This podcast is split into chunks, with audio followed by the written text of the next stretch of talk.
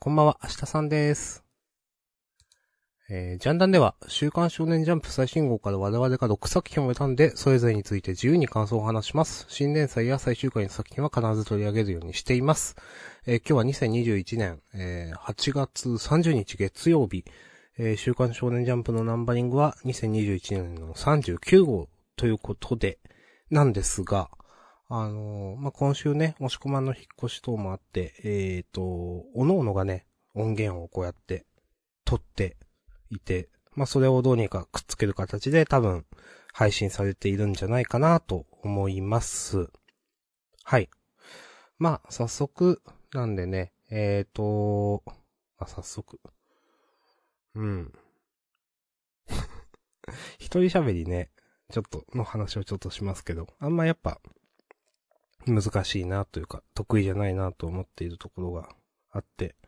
今日はね、いつもお酒飲んでるんですけど、今日は実はお酒も飲んでないです。なんで、できるかわかんないですけどね。なるべく、空白部分というか、沈黙というか、ブランクというかがあっても、気にしない感じで撮っていければと思います。はい。で、おのおのが挙げた3作品という、明日さんが挙げた3作品ですけど、私明日さんは、今回、青の箱、マッシュル、レッドフードの3つをね、あげました。それについて喋りたいと思います。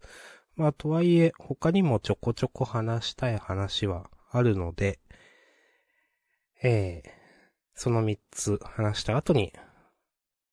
細かく話していこうかなと思います。一人喋りね。こんなに喋ったのにまだこれだけしか、録音進んでないのっていうことがね、ありがち、起こりがち。なんで、まだ2分なんですよね。たまにはこういうのも、やっぱ難しいっすねってなると思うけど。はい。じゃあ早速、いきまーす。青の箱からか。これが最初になるか。あんま、やだな。やだけど。喋っていこう。はい。シャープ18かこれは。頑張れって言って、ということで、ひなちゃんのセンターから、夏が通り過ぎる前に。なるほど。水着か。よく見たら。よく見ないでも水着か。はい。ということで、今週、ひなちゃんの回と、先輩の心の内が、初めてちゃんとでもないか。今までも何回か描かれたことあったと思うんですけど、それが初めて描かれたなと思って、大枠としてはね、結構、嫌いではないというか、真っ当な、こういうストーリーマン、ラブストーリー、真っ当な話だな、と思いましたが、もうこれ、重箱隅みつつくモードになってるのかな、という自覚もめっちゃありつつ言うんですけど、でも、青の箱大人気漫画だから、全然、自分が何言ったところで、好きな人はめっちゃ好きでいいと思います。なんていうかなぁ。ひなちゃんのくだりはね、そんなに井の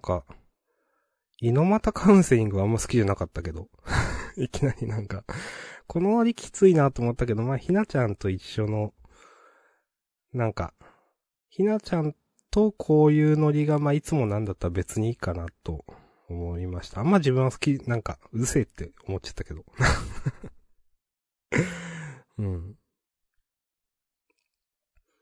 はい。完全にもうね好きですよと。で対して、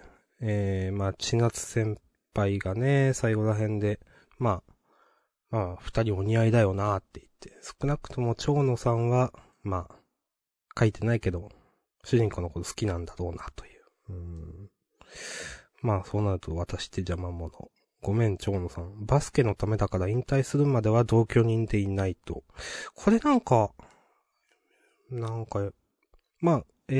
ここの意味としてはまあ千夏先輩は何も思ってないよっていう話だと思うんですけど、なんか三浦先生と会ってるよね。合ってる。なんかたまにちょっと、なんか言葉遣い独特だなって思う。同居人でいないとっていうのは別に、なんかミスリードを誘ってるわけでもなくて、まあ、バスケのためだから、まあもうちょっと同じ家で、ここに自分が いないと、入れないと困るっていう話だと思うんですけど、同居人でいないとっていうのはね、なんかちょっと意味違うのかなって一生思いましたね。なんかまあでも単純にここはこの家にまだ自分がいないと困る、バスケをしないといけないからっていう、それだけの話だと思うんですけど、なんかな、なんか、バスケのためだから、って、あんまりな、子供本人が言うのこれピンとこないんだよなと思っていて、なんか本当の本当に、まあ、なんか、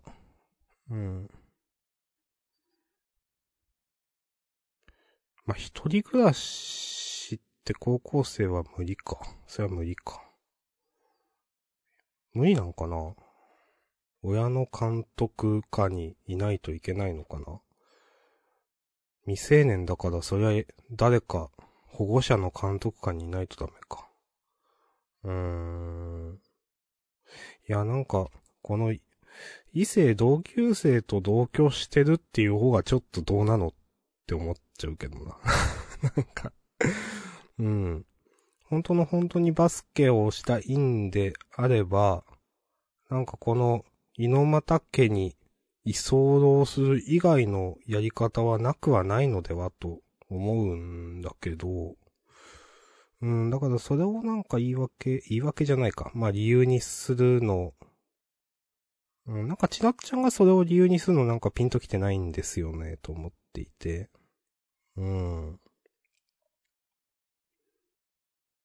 なんか、まあ親がなんか、ちなっちゃんの親がまあ、なんかこういうことを言うのはなんとなくわかるんですけど、よくわかんないなぁ。まああと、なんか、あんまりメタ的なこと言うのはあれなんですけど、この漫画のメインヒロインはやっぱちなつ先輩だよなと、まあ当たり前なんだ、まあ話の作り的に当たり前なんですけど思っていて、ひなちゃんが先にね、自覚して、まあ、それは、まあ、仕方ないか。で、ちなっちゃんは、こういう風に、まあ、今んとこ何も思ってないと。まあでも、どっかで何かしらの気持ちに気づいてみたいな話になると思うんですけど、なんか、あくまでひなちゃんは、なんかサブヒロイン的な、なんか、まあ、当て馬って言ったらあれだけど、的な立ち位置に甘んじるんであれば、なんか、ピンとこないなぁと思って。な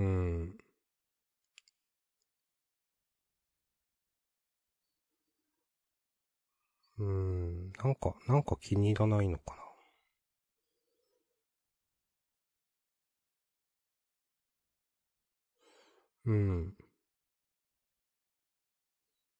まあ、なんか、例えばちょっと違う見方をすると、まあ、本当は無意識に主人公に対して好意を抱いてるけど、バスケのためだからっていうことを、理由を前面に出していて、まあでも無意識下では、なんか、そういう気持ちもあるんだけど、それに気づかないふりをしているみたいなのも、まああんまりそれないと思うけどな。この描き方だと、もう本当に全然主人公のこと何も思ってないような。うん。なんかこの最後のバスケのためだから。ピンとこないんだよな、ここ。と思ってね、なんかあげました。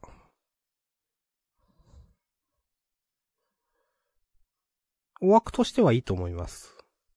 いや、恋愛漫画ってこういうのだよね、っていう。うん。例えば、なんか、最後に誰が選ばれるみたいな話って、まあなんか、僕弁がああいう話やったじゃないですか。ルートイフだかイフルートだかちょっと忘れたけど。でもあれってなんか、僕弁だからできたことだよなっていうのがちょっとあって、あれってなんかキャラに優劣ついてないっていうか、うん。なんかゲーム的な感じ？ヒロインが何人複数いて、みたいな感じだ。まあ、でもそうか。あれメインではウルカちゃんになったんだよな、確か。まあまあそれはいいか。まあただ、なんかそうやって、なんかまあ一応みんなのエンディングがあるっていうのは、なんか僕弁だからできることだよなと思っていて、なんか個人的には、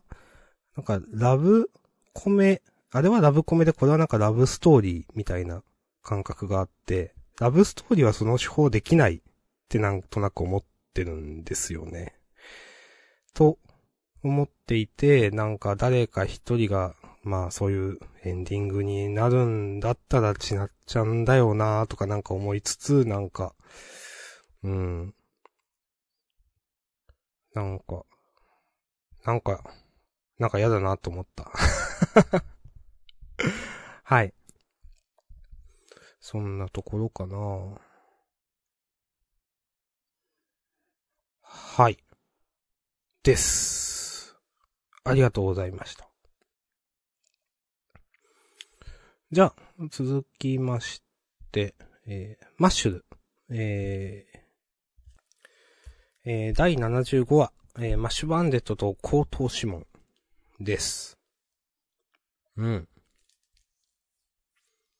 今週はね、その刺激魔物008番くんとのマッシュのバトルです。マッシュでやっぱ面白いなと思ったな。まあ、この戦いはこれ1話で終わったわけですけど、この魔物くんとのバトルは。まあ、まあ、なぜ抵抗しないみたいなくだりね。まあ、今回の一番肝というか、いうところですけど、まあ、本心じゃない気がしたから、みたいな。まあ、もし仕方なく僕と戦うなら僕は君を傷つけたくはない。なんだろうな、これ、なんかマッシュが言うから、なんか、成り立ってる感あるっていうか、なんていうか、いきなりこんな、戦い始めて数ページでそれやられてもなんでって普通なると思うんですよね。そんな描写なかったじゃんとか、今までわかるところなかったじゃんみたいな伏線もないし、とか、なんか言いがちなんですけど、なんかマッシュがね、これ言うと、なんか、あ、まあマッシュならなんかわかるかもね、とか、いうか気づけるかもね、とか、なんか思っちゃって、あ、なんかそれってすごいなぁとね、なんか思って、思いました。なんか、そう。別に、鼻につくとかなかったし、全然、伏線とかあんまないと思うけど、本心じゃないっていう。ああ、でもまあ、どうなんだろう。いや。魔法不全者のなんか、心地をお察しいたしますとかいう、少し前のくだりは、いや、でもあんま関係ないか、これは。いや、良かったと思いますよ。まあ、この、ウォーターさんの、ね、過去の話、まあ、ウォーターすげえやつなんだぜ、みたいなのは、まあ、なんか数ページでまとまってていいと思ったし、やっぱ展開早いの好きですね。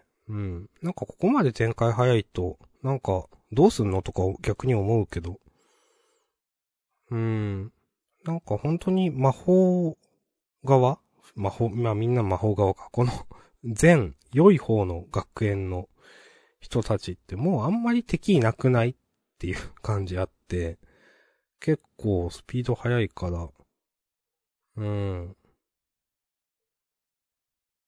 結構そのなんていうか味方サイド、イノセントゼロじゃないサイドはもうなんか、大方なんか、みんな、いい感じの仲間みたいになってきたよね、みたいな。理解者というか、と思っているので、今後どうするんだろう感はあるんですけどね、と。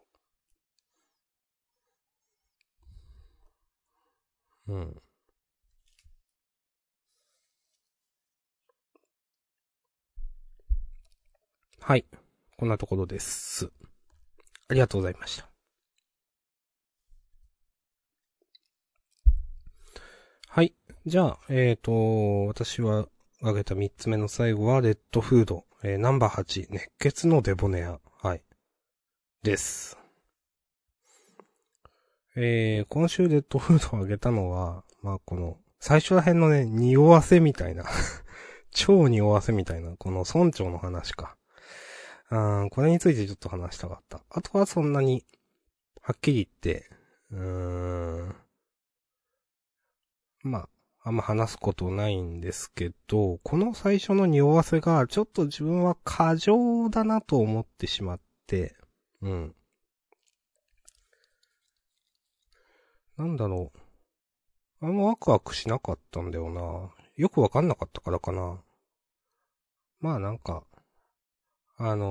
すごい結構これ雑な言い方しますけど、なんか、なんかエヴァっぽいやつねってなんか思って。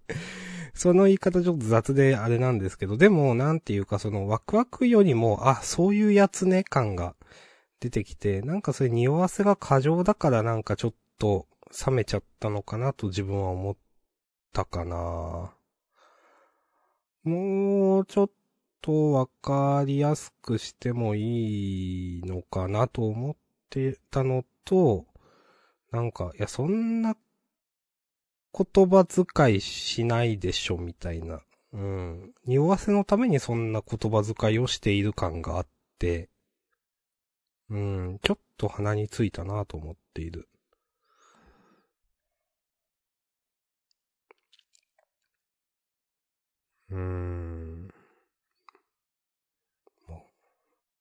目録と書いて我々、目録が貴様を使ってやってる。貴様がドドーたちを過失したせいでうんたらかんたら。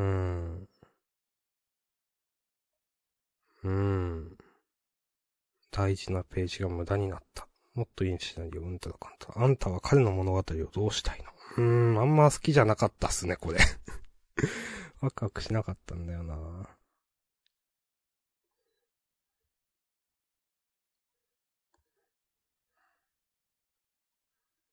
まあ、上がる人はいると思うけど、なんか、そういうのねっていう感情が大きく出てしまいました。だなぁ。あとは、いいです。はい。ありがとうございました。とりあえず3つ終わっちゃって、たんで、どうしようかな。ハッシュタグはね、明日さんが読むって話にしたんですよね。なんでちょっと読みまーす。ハッシュタグ。22時間前 M さん。今週のロボコ、ジャンダンしてて笑う。ハッシュタグ、19時間前板前さん。今週のロボコ、ジャンダンじゃないですか。2週間前、小太郎さん、僕とロボコ。これはまさにジャンダンのお二人が毎週やってることだ。こんなに辛い会議だとは。そして、13時間前、おしこま。ロボコ、これはマジでジャンダンと言っても過言ではないな。ということで、まぁ、ちょっと、私も読んでて受けました、これ。はい。はい。いや、そうですね。まぁ、中身については、あんまりないんですけど。いや、ロボコ面白かったです。はい。あざっす。そして、ロボコ言うことないよな。いや、面白かったんだけど、なんか、いや、これは全然、なんだけど、最後ロボコって書いて出すみたいなちょっとメタ的なことなんかするのかなと思ったらそういうことなくて、なんかスッと落としたなと思いました。はい。ちょっといやらしいか、それは。うん、はい。いや、面白かったです。そして2時間前。まあ、2時間前とかあんま意味なしてないけど、2時間前、小太郎さん。アンデッドアンラック。なんで目をつぶさないのかなと思ったら、ビリーさんが奪うためなのかな。力くん成長してて嬉しいということで。ありがとうございます。確かにね、目、潰されてなかった。まあ、潰した、まあ、ちょっと殴ってる感はあったけど、まあ、目開いてたので。うん。まあ、全然開ける範囲というか。これアンデッドアンラック良かったですね。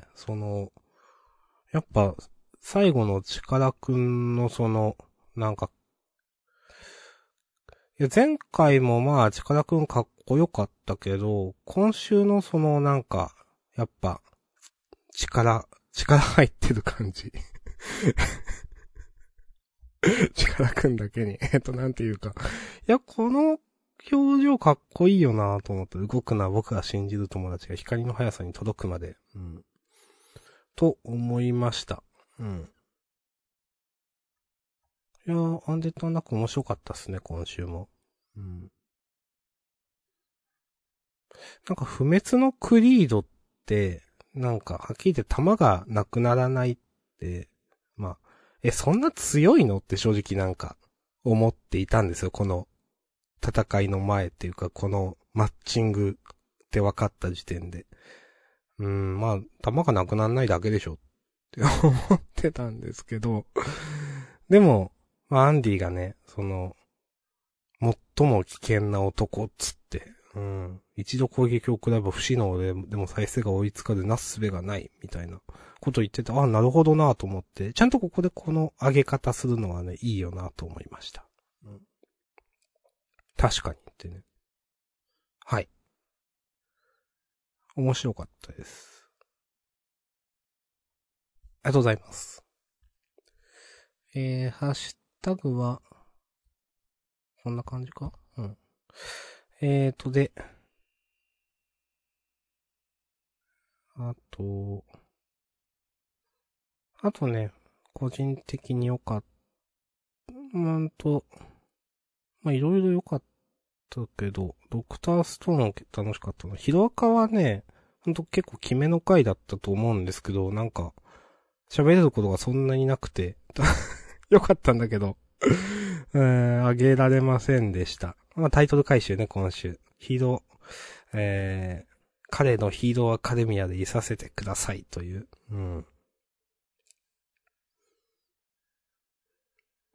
まあ、なんていうか、ちょっと思うところはあるけど、なんか、まあ私は市民側に対してなんかちょっと嫌な感じを持っていたんで、思うところはあるけど、なんかこれだけなんていうかな、なんか画力というか筆の乗ってる感じで、やられると、まあ、よかったねって、いいねってなるな。最後のページちょっとね、いや良かったです。この彼、赤がいいっていうのはこの靴、赤がいいっていうのはデクが履いてたのかよくわかんないけど合ってる。この見開きというか最後の2ページいいなと思いました。あんまりね、言えることないんだけど。よかったです。はい。あとは、そうだなぁ。ビビの冒険、結構好きだったな。好きだったっていうか、まあ面白かったです。なんかでも、ちょっとだけね、なんか、ルフィの表情とかで、なんか、受け付けないコマもあったんですけど、あんまり言わないです。うん。まあ普通に楽しく読めたんでよかったです。くらいしかちょっと言えないかな。はい。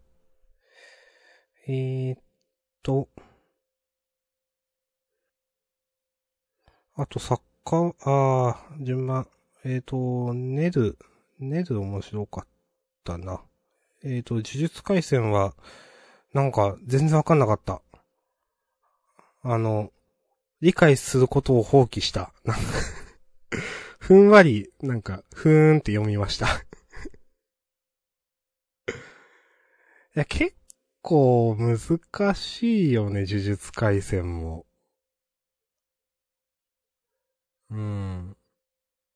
術式の話になると途端に難しくなることが多いと思う。いや、これちゃんとゆっくり読めば理解できるのか？面白かったけど難しかった。私はすごく正直言うとよくわかんなかった。けど、この南十字って言ってなんか、ブラフで、マジかって顔をしたなぁ、みたいなところは、いいよね、こういうやりとりってね、思いますね。うん。はい。あんまね、なんも言えないっすね。すいません。面白かったけど。あとね、坂本デイズ好きでした。坂本デイズ、いい漫画だと思うな。なんか、いい塩梅っていうか。1話で、いい感じに話が動いて、いい感じに詰め込まれて、いい感じにその、なんか、人情話でもなんか、ああ、なるほどねっていう、ちょっと、ジーンとくるじゃないけど。まあ最後ね、今回、坂本さんが大切な人を守りたい気持ちを俺にもわかる、つって。おいいじゃないですかって思いました。いや、ちょうどいいなとも読みやすいし、やっぱ好きですね。この、ウータンさんが、その、なんだろうな。シンだよな、名前あったよな、この、エスパーの彼。まあ、を上回ったところなんかは、よくかけてるなと思いましたね。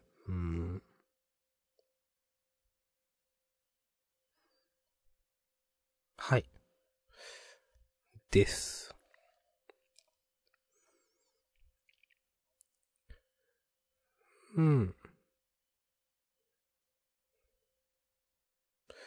あと、まあ、あんまり、中身まで言わない。まあ、ちょっとあらすじだけか。好き狂い。これは、好き狂いって、ジャンプショートフロンティアですね。15ページ。アブノーマルラブストーリーっていうことで、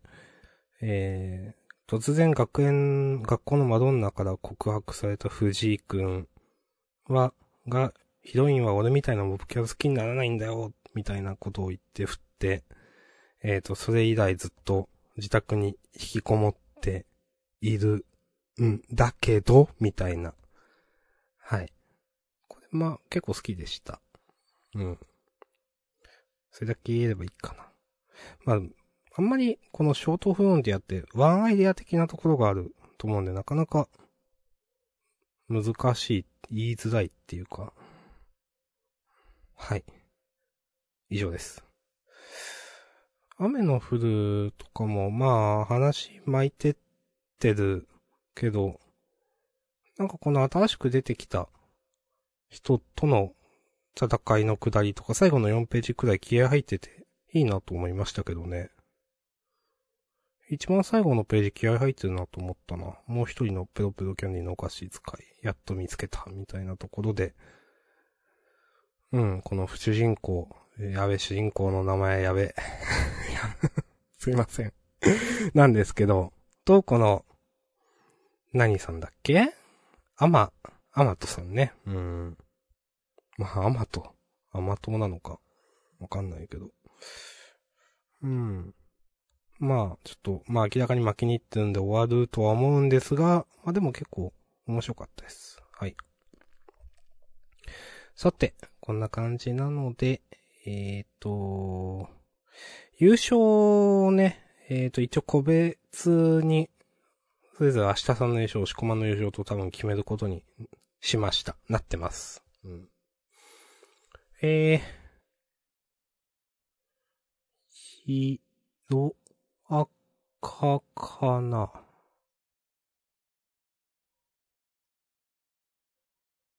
まあ、ひろあかかな。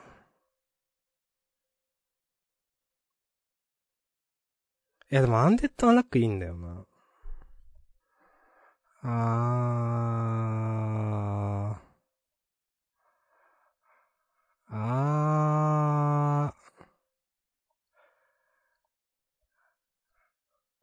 アンデッドはなくいいんだよな。うん。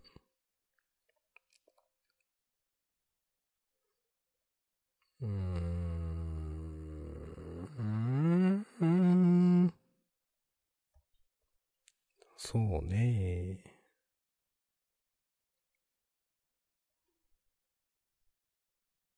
まあ、両方上げてないけど、アンデッドアナックもヒローカも。うん。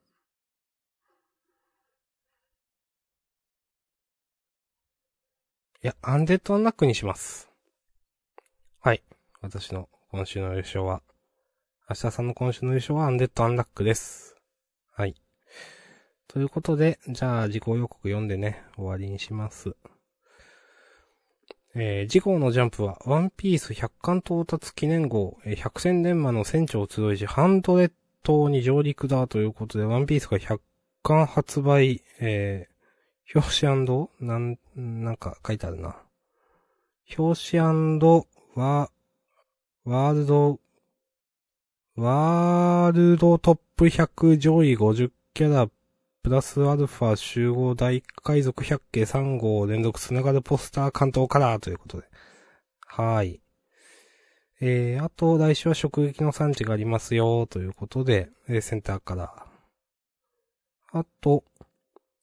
センターカラーは破壊しマグちゃん。はい。か。そんな感じか。ですね。はい。ということで、明日3パートはここまで。お、33分。まあ、ハッシュタグも読んだとはいえ、まあまあ撮ったんじゃないでしょうか。はい。じゃあ、明日さん、終わりまーす。また来週。さよなら。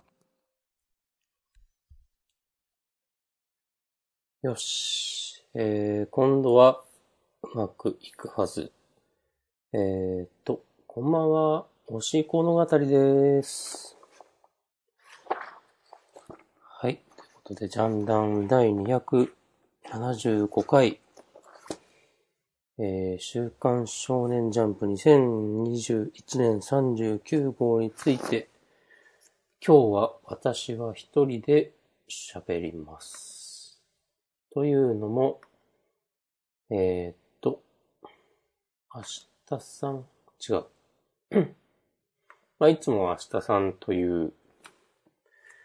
明日さんと二人でやっている、毎週月曜にやっている、ジャンプの感想を話すポッドキャスト、ジャンダンですが、私の引っ越しによってインターネットの環境を、一時的に失い、それで、じゃあ、なんか、いつも通りのライブ配信とかは、難しいよねという話になり、それで、まあ僕からは最初に、明日さん、誰かゲストを呼んでやればいいじゃないっていう提案をしたんですが、どうも、明日さんはそれには、あんまり気が乗らないらしく。じゃあ、なんか、それぞれ、二人がそれぞれ一人で喋ったのを流せばいいんじゃないですかっていうのを逆に明日さんから言われ、まあそれはそれでいいかもねということで、そのアイディアを採用し、採用したんだけど、いざやろうとしたら僕は全然気が乗らないので、先延ばしになって、今水曜日にやっております。明日さんは多分月曜のうちに一人で喋るのを終えてるっぽくて、なんかそこに、抵抗がないのは受けるなというか、なんなら一人で喋りたいっていう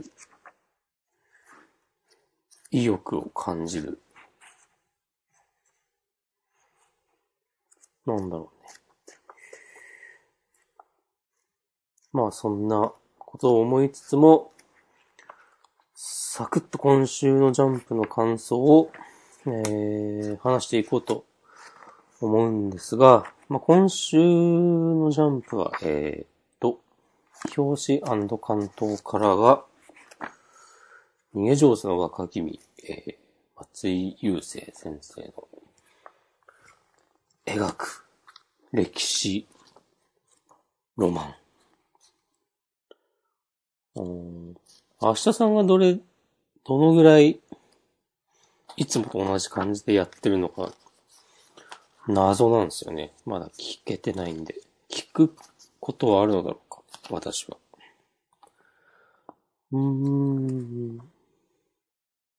ということで、いいなと思った作品を3つあげたいところですか。あんましちゃんと考えてな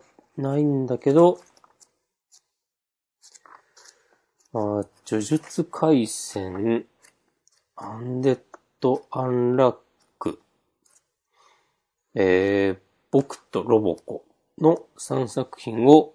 今週良かった3作としてあげたいと思います。あげたいと思いますというか、あげました。呪術廻戦から、じゃあ行きましょうかね。掲載順ということで、今週はパンダ伏黒 VS キララ先輩。先週に引き続きか、確か。で、伏黒がキララ先輩の、術式を看破して、制圧するというお話でした。まあこれ読んだ人誰もがね、めちゃくちゃハンターっぽいって思うような、ね、展開、あと相手の古術式のからくりをちょっとずつ状況を整理して見抜こうとする感じとか、すごくハンターっぽさあるんだけど、なんか個人的には全然それが、じゃあハンター読めばいいじゃんっていうことにはならなくて、なんかこういうこと毎週言ってる気がするけど、ちゃんとこの漫画ならではの描き方になってて、で、あと、なんだろうな。まあ、サクッと、一言一句、逃さず読まなくてもいい。なんか雰囲気で能力、あ、そういう感じなのねっていうのが、わかってれば、まあ、漫画として流れはわかる。なんかその辺のさじ加減はやっぱり、ただ、富樫の後追いとかではなく、こう、いい感じに噛み砕けてるなぁと思って。で、今週のね、そのキララ先輩の術式は、青函飛行と書いてラブランデブーっていう。シャレとるなーっていう。これ青函飛行はマクロスの歌が元ネタなんですかね。それは知らないですけど。南十字星そう。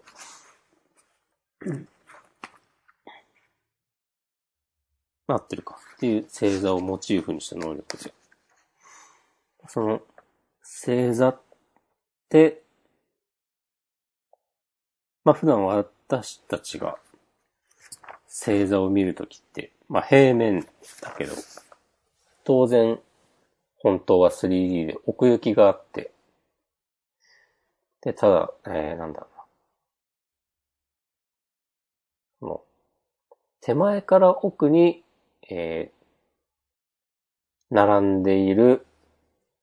星座のように、重力にマーキングできて、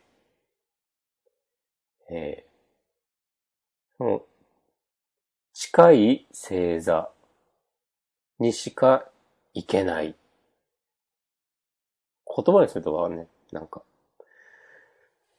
説明が難しくなるので省略しますが。まあなんか、まあ実際別に星座である必要はなくて、まあ1、2、3、4、5と番号を振って、で、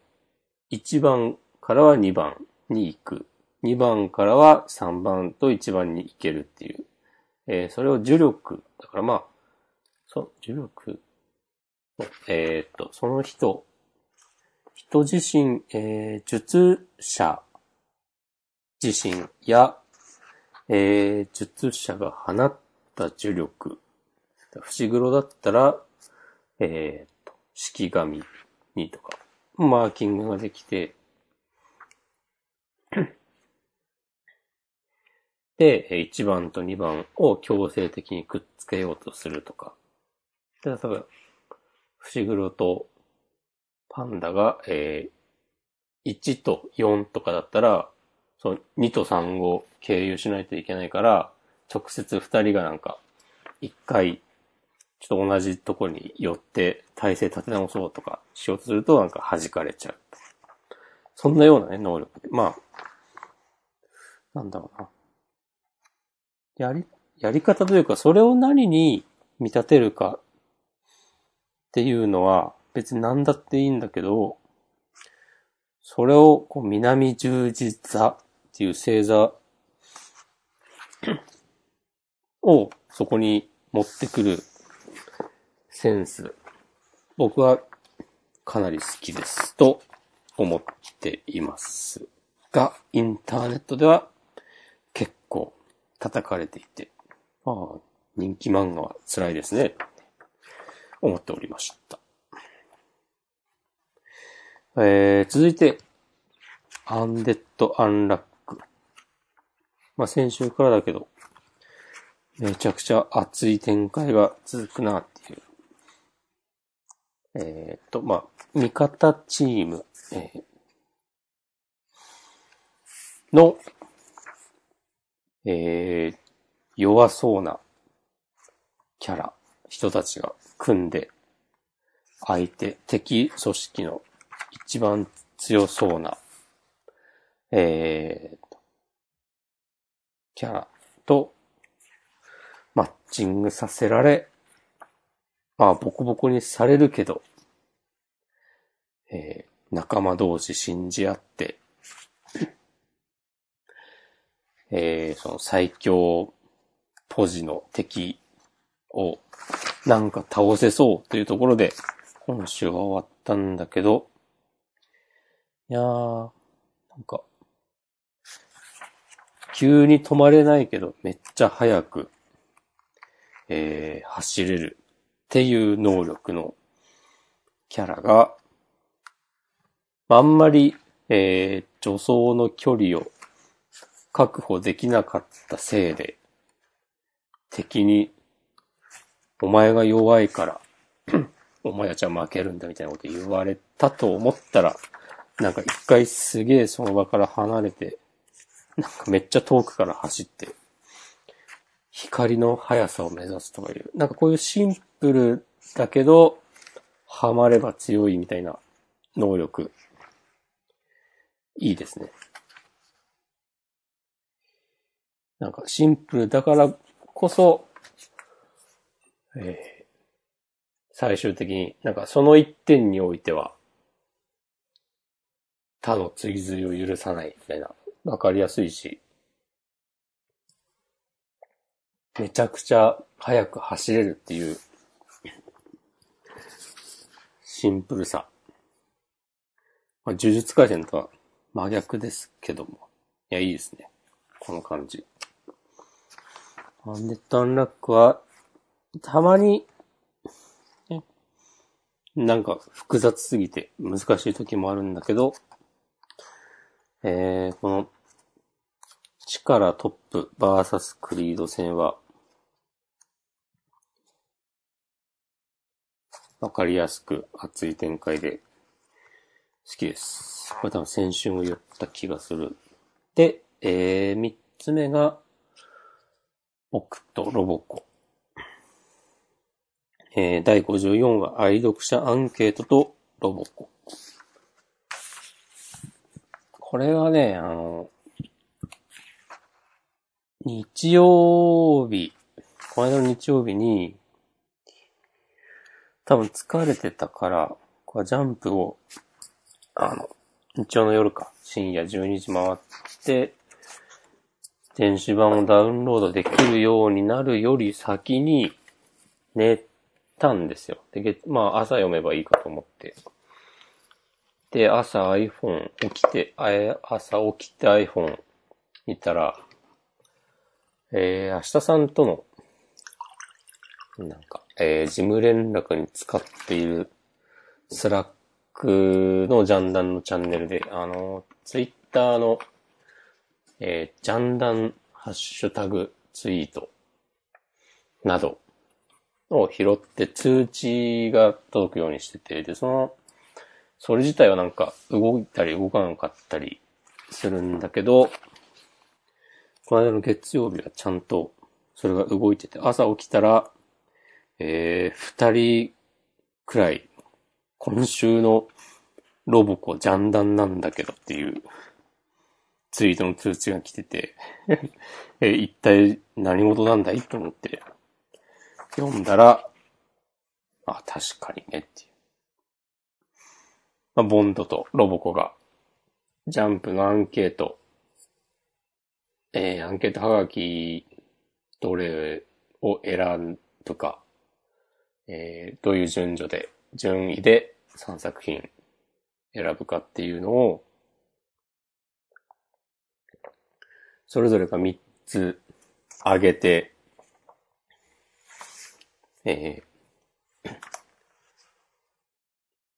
6つの中から、アンケート、上位3つを決めるっていうのを真剣にやるお話です。っていうね。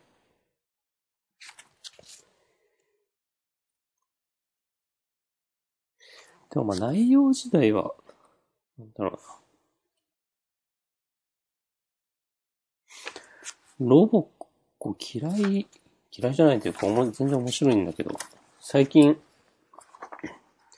掲載順がちょっと下の方なのが、気になるというか、まあ、すぐに、打ち切られるとかはないだろうけど、まあ、ギャグ漫画はこのぐらいのポジションの方が、緊張感があって、いいのかもしれないですね。わかんないけど。で、どうしようかな。内容については、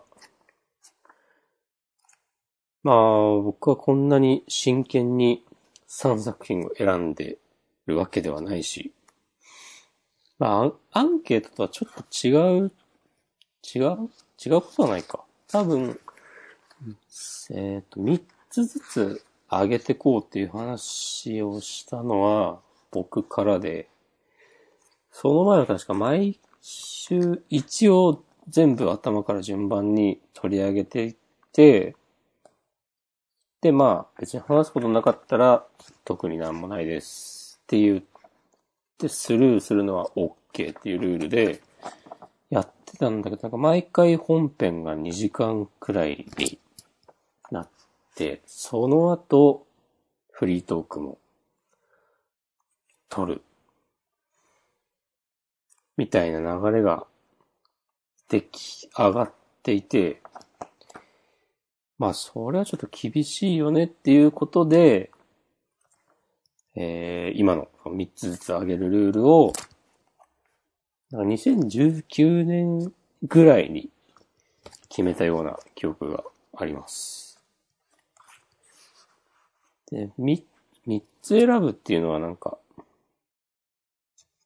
そんなに意識はしてなかったけど、アンケートと一緒なのは、ちょっとは意識してたかもしれない。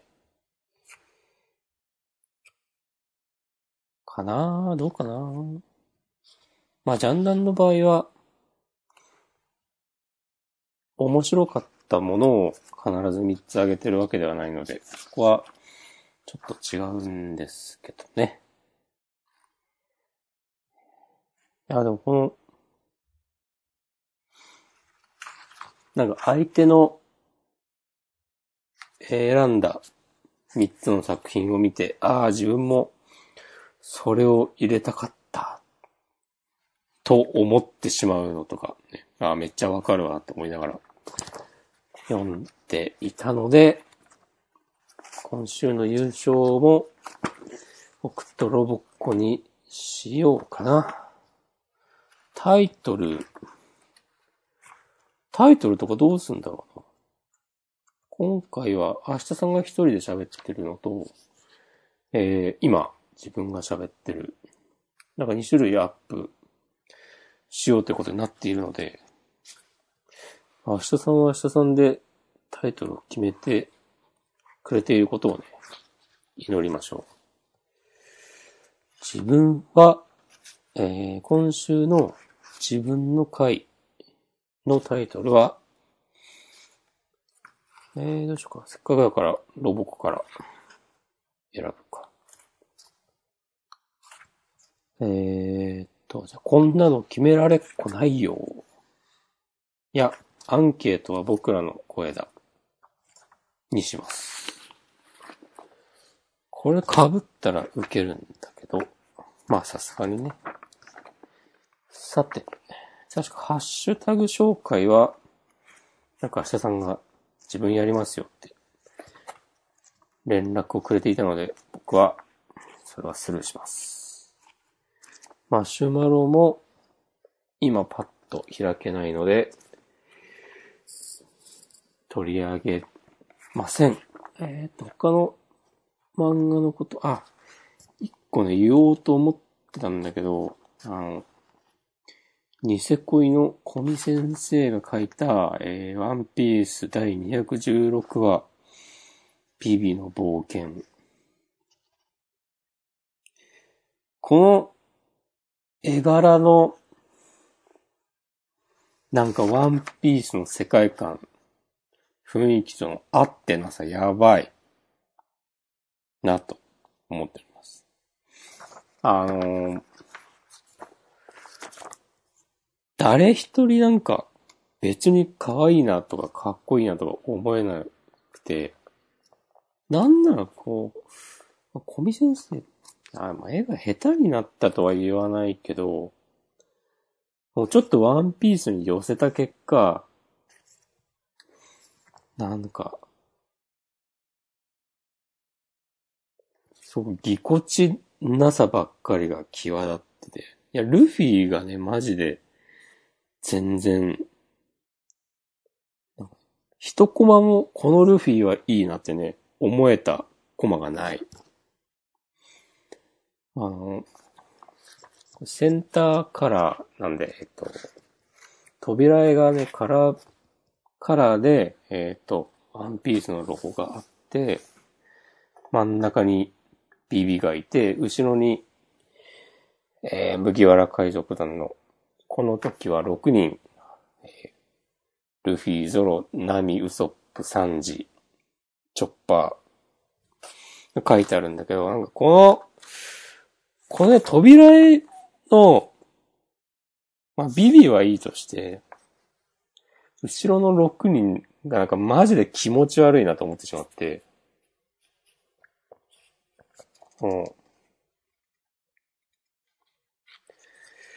これ、ね、伝わる人には伝わると思うんだけど、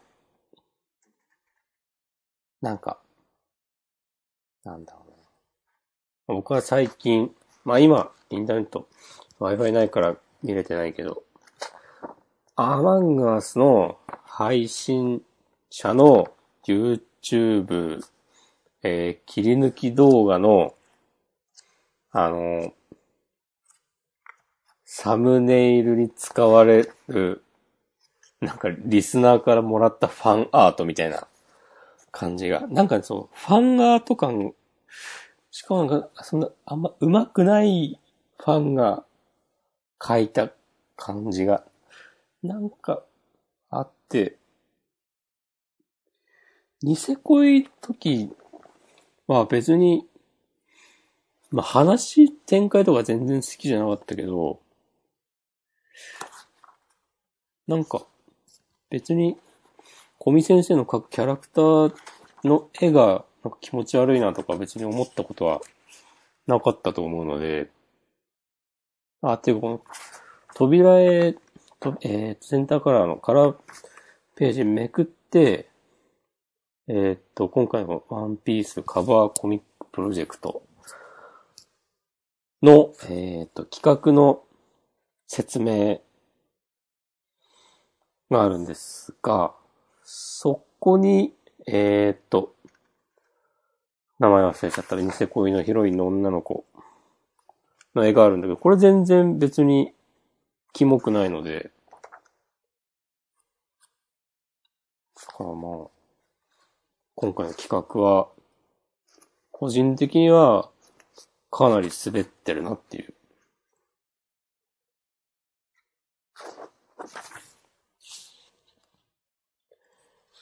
この企画の第1回の、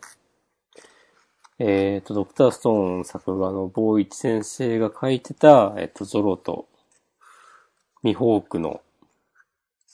最初の一級生だっけ？最初のかわかんないけど、の、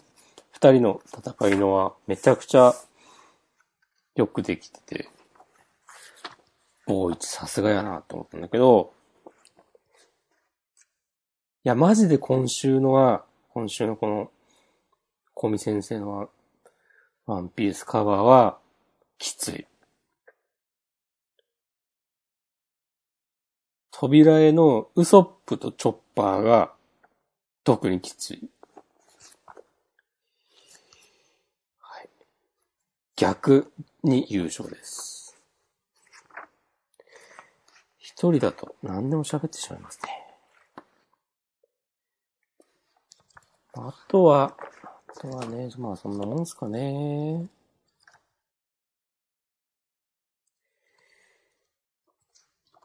なんか言うか？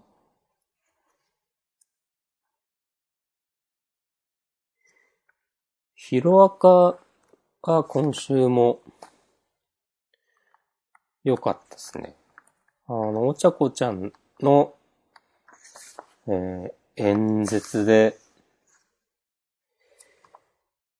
一般市民の皆さんが、ほだされる展開、なんかさじ加減を間違えるとなんか女子高生が頑張ってるからって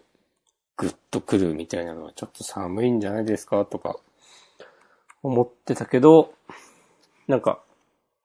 うまく言えないけどそういう風には転ばなかったなっていうか、ちゃんとなんか納得感のある、流れだったなって、思えたので全然良かったです。まあ、タイトルの未成年の主張っていうのは、ね、いろんな意見があっていいと思います。あとは、なんですかね、青の箱が、ひなちゃんが、の、怪我が大したことないのが、なんか本当にこの漫画はなんか、まあ大した怪我じゃなかったのはいいことなのかもしれないけど、こう、なんか創作としての、なんか話のアップダウン、展開の激しさみたいなの、全然ないんだなっていう。まだなんかコミックス転売がどうこうみたいな話になってたりもする。先週も言ってた、朝なんか言ってたと思うけど、くらいだし、このぐらいがいいんですかね。とか。まあこんなもんかな。意外と30分ぐらいか、30分弱。こう一人で30分弱ジャンプについて話せたら大したもんですよ。ということで、ジャンダン第275回、押し込まん会の優勝は僕とロボコで、タイトルはアンケートは僕らの声だです。ありがとうございました。で、明日さんはフリートークは、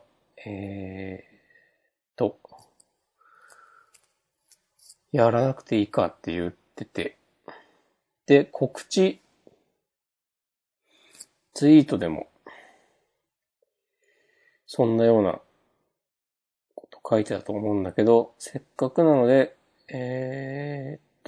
ンダンの話が終わって、ちょこっと雑談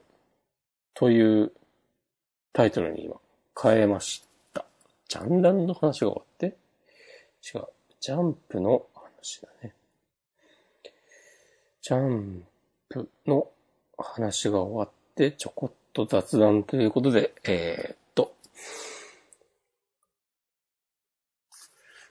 いやー、今日は、転職先の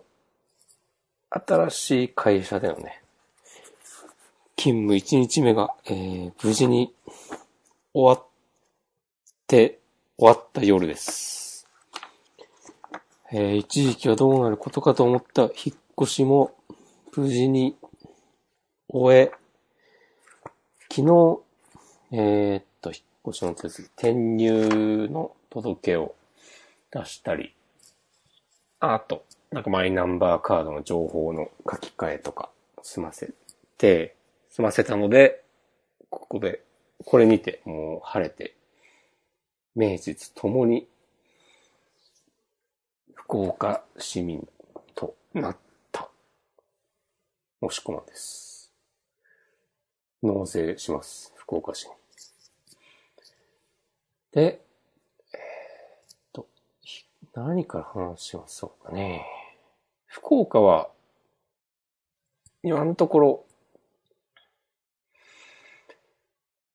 いい感じですね。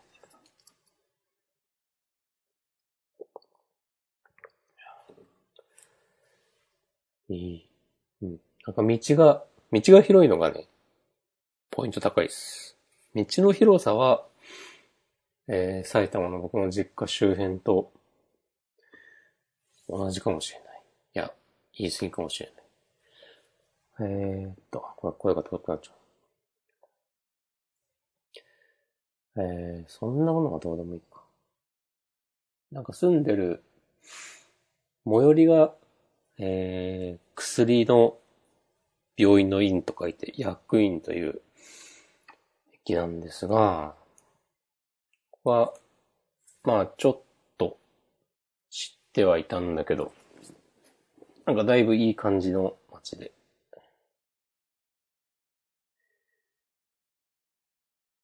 で。なんですかね。美味しそうなご飯屋さんとかいっぱいあるし、まあ、緊急事態宣言下なんで、あんまし行けてないですけど、飲み屋とかもいっぱいあるし、で、駅前には、ミスドと通ると、マクドナルドがあって、そういうのが欲しくなった時も、困らないし、あとまあ、そこにしかない、シュッとした感じの、お店もいっぱいあって、なんか、カフェがいっぱいあって、コーヒー屋さんが、もうちょっと落ち着いたら、コーヒー豆をね、買って回ったりしたいですね。あとなんか、カレー屋とかもね、多いっぽいですね。なんか最近なのかな、ここ数年ぐいぐい来てる街らしいです。で、一番の繁華街、天神っていう東京で言うと新宿みたいな街が、そこまで歩いて15分ぐらいで行けて、だから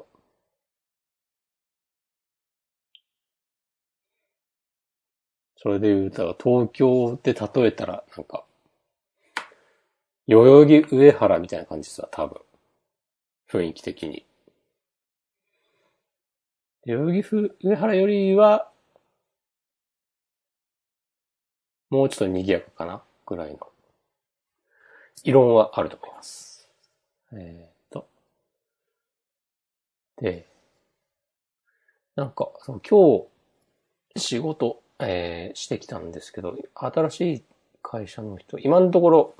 全然トラブルもなく、まあまあ初日ですからね、トラブルあった方が、ある方がおかしいんですが、僕は持ち前の人当たりの良さと、ちょっとのユーモアで、あとまあみんなね、もう大人なんで、普通に、話して、いい感じに馴染めているのではないでしょうか、と。自分では思ってます。まあもちろんね、向こうも、あと自分も気づかなくても、お互い気遣ったりとかあるだろうけど。まあそれも含めて、うまくやれてる気がするので、なんか今のところは、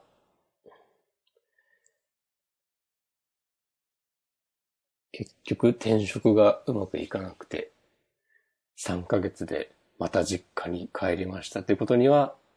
ならないんじゃないかなっていう気持ちを保てています。なんか月始め、月初に、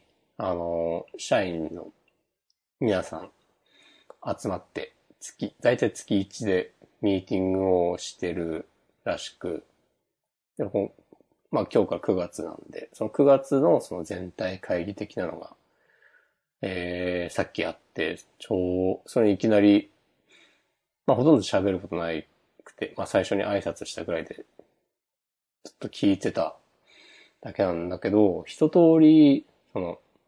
今抱えてる、案件の進捗がどうだとか、いう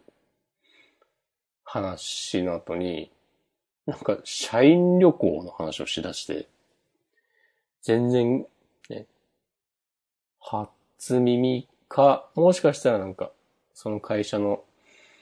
ブログ的なところに記事があるのかもしれないけど、見落としていて、なんか秋ぐらいに社員旅行が、結構されるとのことで、なんかそういう会社なんだっていうのをちょっと受けました。僕は一応まだ試用期間っていう、扱いなんだけど、普通に、連れてってもらえるようなので、めちゃくちゃ暴れてこようと思います。あとは何かあったかな。あとはね、会社の、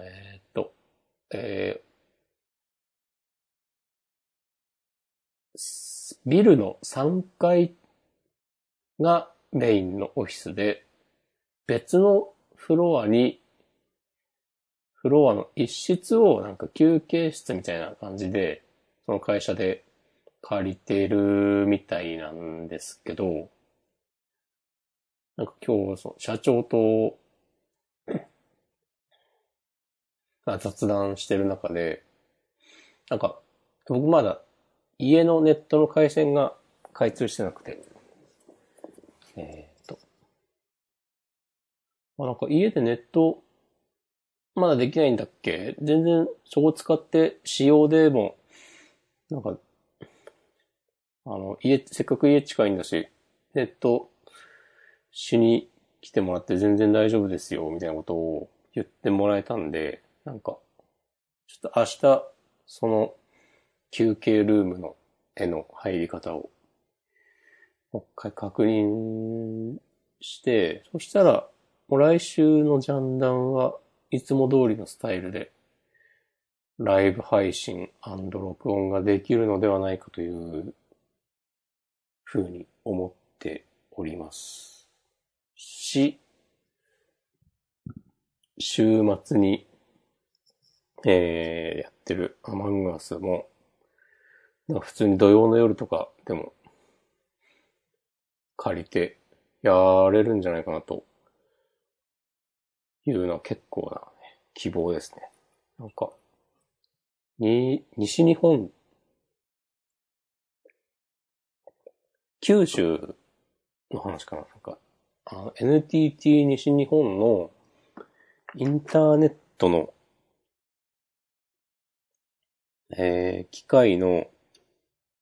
リプレイスが、なんか今年から始まったとかで、それがなんか、具体的にどういうことなのかはよく知らんですけど、その影響でなんか、今、もう、九州と多分西日本って言った気がするけども、九州全体的に、どこのプロバイダーを申し込むにしても、そのなんか NTT との絡みもあって、なんか、いつも以上に、そのネットの開通が遅れているっていう話を、ジェイコムの人から聞いて、で、個人的にもジェイコムってなんかあんまりいい印象がないので、もともとニューロ光を契約しようと思って申し込んで、なんか、工事のための調査とかをしてもらってる段階なんだけど、ジェイコムが、なんか、うちのマンションのテレビが、ジェイコムの回線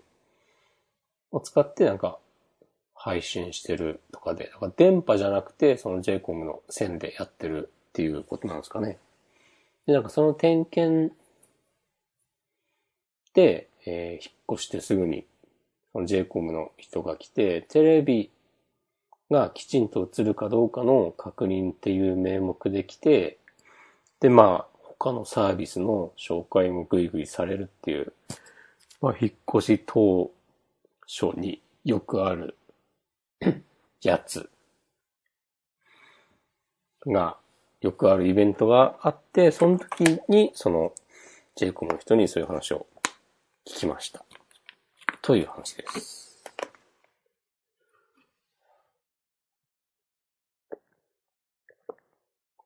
となんかニューロ光はこのままだとなんか年明けぐらいとかになりそうな雰囲気を感じているので、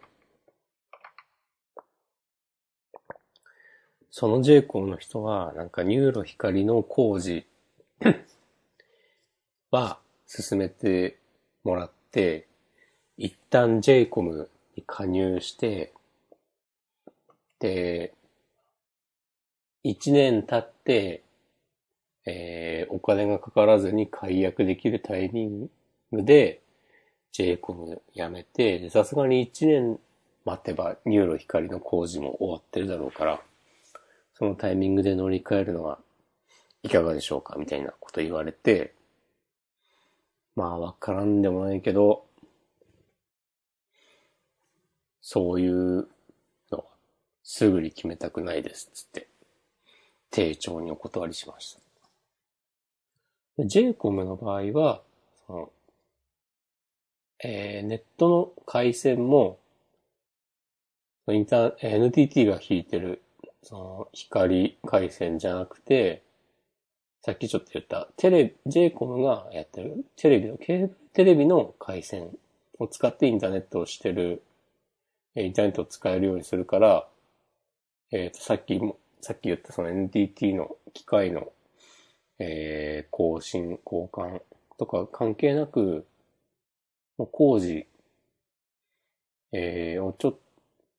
工事の日取りさえ決まればもう待たすことなくすぐにできますよっていう。だから工事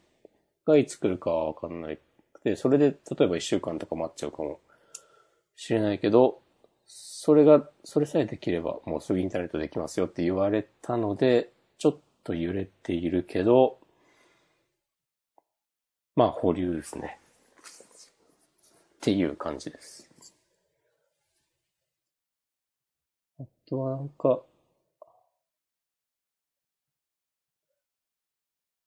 言っておくべきこと。内見せずに物件を決めたのが若干不安ではあったんだけど、今のところね、今までで一番いい感じですね。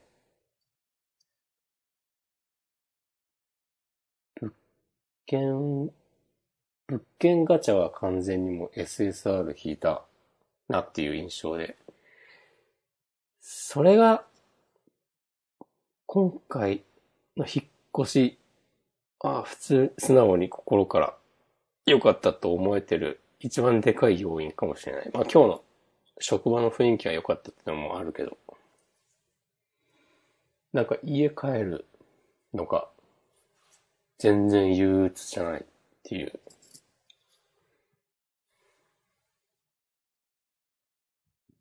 まだ全然片付けは終わってなくて。さっきやっと冷蔵庫と洗濯機を Amazon で注文したんで。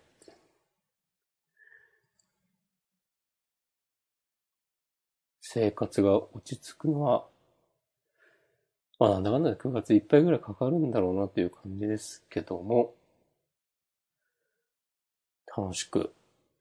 やっていけそうな気持ちでいます。これがね、来週、再来週とどうなっていくか、どんどん上り調子になっていけばいいですけど。上り調子に、ずっと上向いているなんてことはありえないので、あんまし調子に乗らずに、はしゃぎすぎずに、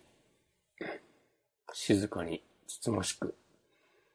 生きていたいものですね。ということで、45分ぐらいか、喋りました。来週は、まだ明日さんには言ってないけど、さっきもちょっと話した通り、会社の一室を借りて普通に配信できるんじゃないかなという雰囲気があるので、そのあたり、また週末なり、週明けぐらいに告知すると思いますので、どうぞよろしくお願いいたします。それでは、本日はこんなところでありがとうございました。おやすみなさい。